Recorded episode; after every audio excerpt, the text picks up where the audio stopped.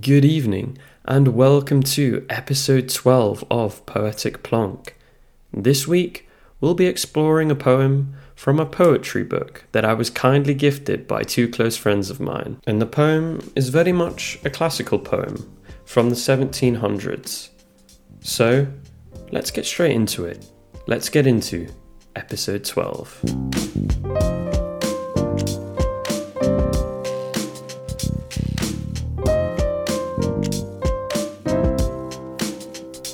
This evening, we'll be delving into the world of Felicia Dorothea Hemans, an English romantic poet. And I think it's fair to say that for the majority of the past episodes, we've explored a fair few American poets, so it was about time to hop across the pond and explore a British poet and poem.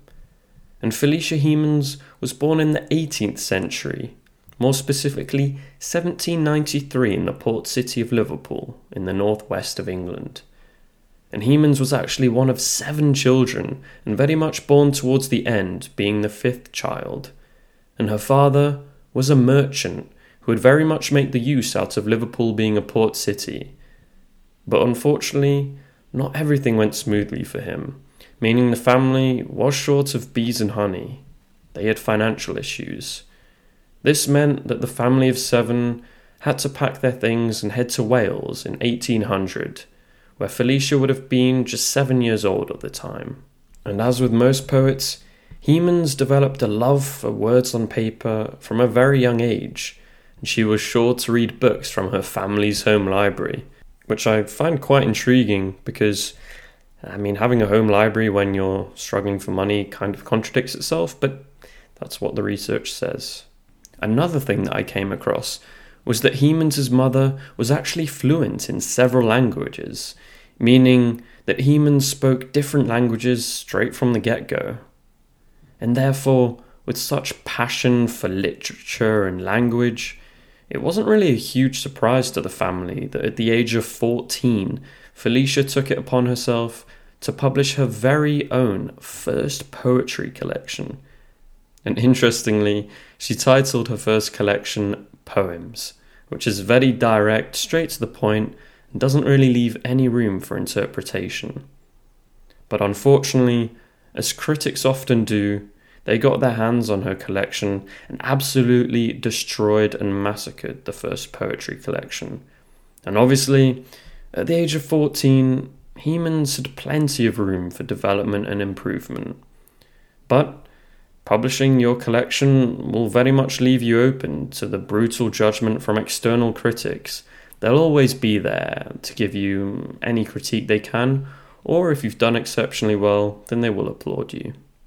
But I wouldn't let that take away from her talent or intellect at all. After all, she was just 14 at the time, therefore, you can't really expect absolute greatness from such a young person. Which leads me to a quote that I came across from Felicia's sister. She stated that Felicia could repeat pages of poetry from her favourite authors after having read them but once over. And this goes to show not just Hemans' intellectual prowess, but also the fact that she was quite possibly blessed with a photographic memory. And to move on to her love life, as she is, after all, a romantic poet, Felicia fell in love with military Captain Alfred and married him in 1812, very shortly after they became a couple. But I think that was very much a sign of the times. I guess back then it wasn't really uncommon at all to marry at the age of 18. In fact, I'd imagine it would have been expected. Life expectancy was much shorter, and therefore having children was very high on the priority list. And Felicia and Alfred went on to raise five children, but unfortunately, in 1818, Alfred did not return home from Italy, and Felicia was then forced to raise the children alone. But due to her poetic penmanship and intellect, Hemans was able to earn a good living as a poet, and she didn't struggle to support her family financially. So, before we move on to the poem for today, there is still the question of what was Hemans known for in her poetry? Well, Her narrative structures and her ability to write very emotional verses, expressing her opinions and feelings of society at the time, were the appeal. Felicia often responded to the concerns of women by romanticizing the woman's role and their relationships, hence the fact that she is indeed a romantic poet. And lastly, Hemans' portrayal of cultural ideals offered comfort and support to her readers, who found a solace when reading her poetry. So, without further ado, this is Casabianca by Felicia Hemans. The boy stood on the burning deck, whence all but he had fled. The flame that lit the battle's wreck shone round him o'er the dead. Yet beautiful and bright he stood, as born to rule the storm, a creature of heroic blood, a proud though childlike form. The flames rolled on, he would not go. Without his father's word, that father faint in death below, his voice no longer heard. He called aloud, Say, Father, say if yet my task is done. He knew not that the chieftain lay, unconscious of his son. Speak, father, once again he cried, if I may yet be gone. And but the booming shots replied, and fast the flames rolled on. Upon his brow he felt their breath, and in his waving hair, and looked from that lone post of death in still yet brave despair and shouted but once more aloud, My father, must I stay? While o'er him fast, through sail and shroud, the wreathing fires made way. They wrapped the ship in splendour wild, they caught the flag on high, and streamed above the gallant child like banners in the sky. There came a burst of thunder sound. The boy, oh, where was he? Ask of the winds that far around with fragments strewed the sea, with mast and helm and pennon fair, that well had borne their part. But the noblest thing which perished there was that young, faithful heart. So let's start with the overall message of the poem loyalty. This moving poem explores a young boy's loyalty to his captain, who in turn is also his father. Whether this loyalty comes across as irrational or naive, in my opinion, it has little to do with the overarching message of the poem, but the boy's loyalty to the cause and the army that he is with, coupled with the love and respect for his father and his father's military position. Now, the young boy clearly doesn't realize that his father is dead, or at least missing at this point in time, meaning that the boy is waiting for orders to leave the ship facing certain death. And unfortunately, as we hear in the poem, he asks over and over again, but he is met with no reply from his father. And due to the boy's loyalty, he simply remains stood, waiting for his commands like a soldier, even in such a dire situation. And even though we're never given the boy's age, the fact that Hemans not only uses the word boy, but also childlike form to describe him shows that Hemans wants to make it clear to us that he is a very young child. Which then, in my mind, creates the question of why is he even on the ship? Surely, if he's that young, then he shouldn't be in a war a battle, or even on a ship that's involved in one.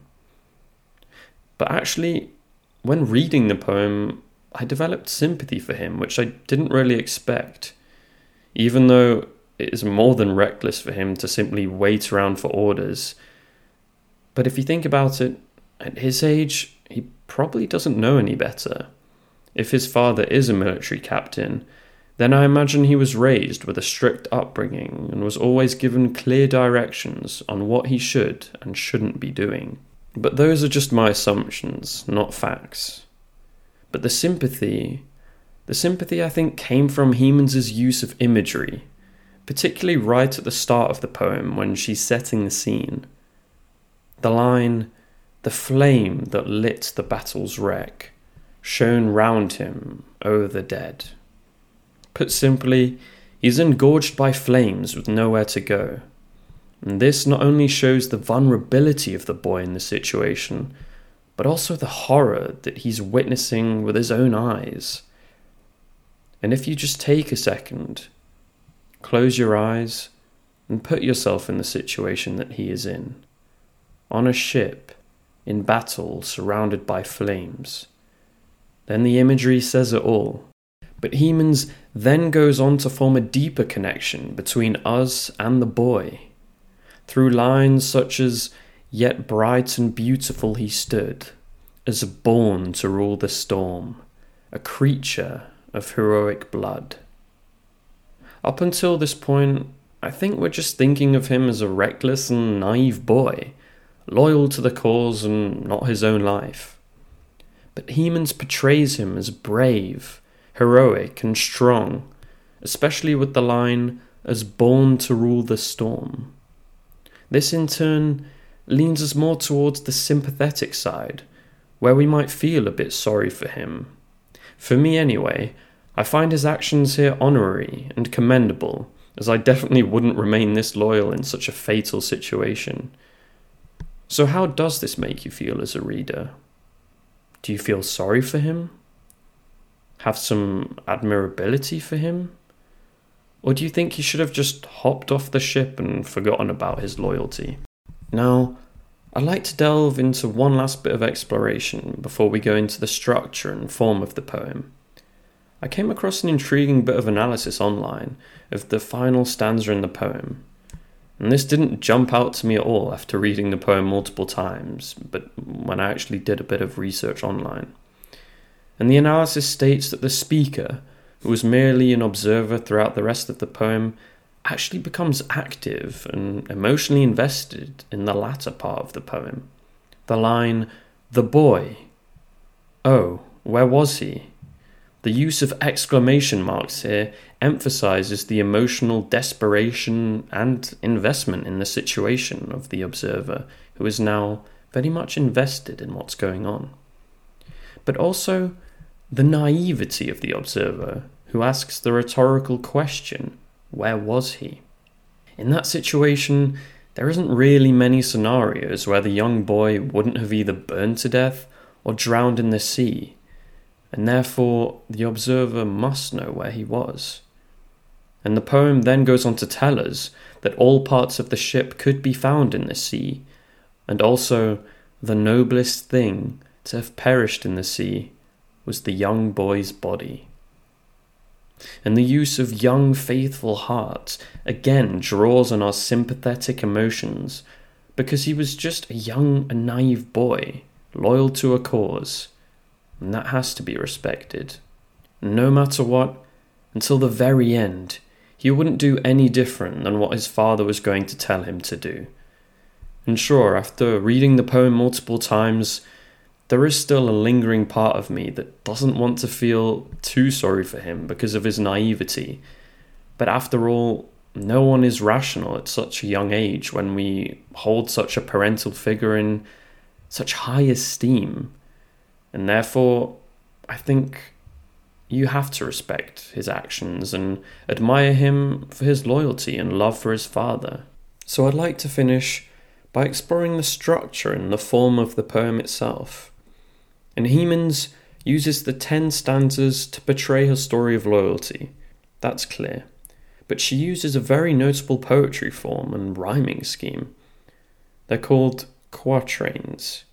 Quatrains are defined as stanzas made up of four lines with multiple alternate rhymes. And this form essentially enables poets to experiment with different rhyme schemes and in turn shape their poem and in this poem itself, it enables consistency throughout. And after doing a wee bit of research online, I found out that this poem uses an ABAB rhyming scheme. And this means that the first line in the stanza, A, will rhyme with a later on in the stanza as a pair. So if we take the first stanza as a whole, for example, the boy stood on the burning deck, whence all but he had fled. The flame that lit the battle's wreck shone round him o'er the dead. The first line uses deck at the end, which rhymes with the third line, wreck, and the second and fourth lines in this stanza also have a rhyming pair in fled and dead. And therefore, this shows how the rhyming scheme here is ABAB. And I just wanted to touch on that and experiment with this in the episode because I haven't really delved into the the different rhyming schemes that can be used within a poem because to be honest I'm not that educated on it myself so to delve into that in this episode was very interesting for me to do the research and then bring it across to you guys. So that brings us to the end of this episode. And thank you very much for tuning in. And if you're enjoying what you're listening to, or if not, then please do let me know. So, have a good morning, good afternoon, good evening, and good night. I'll see you on the next one.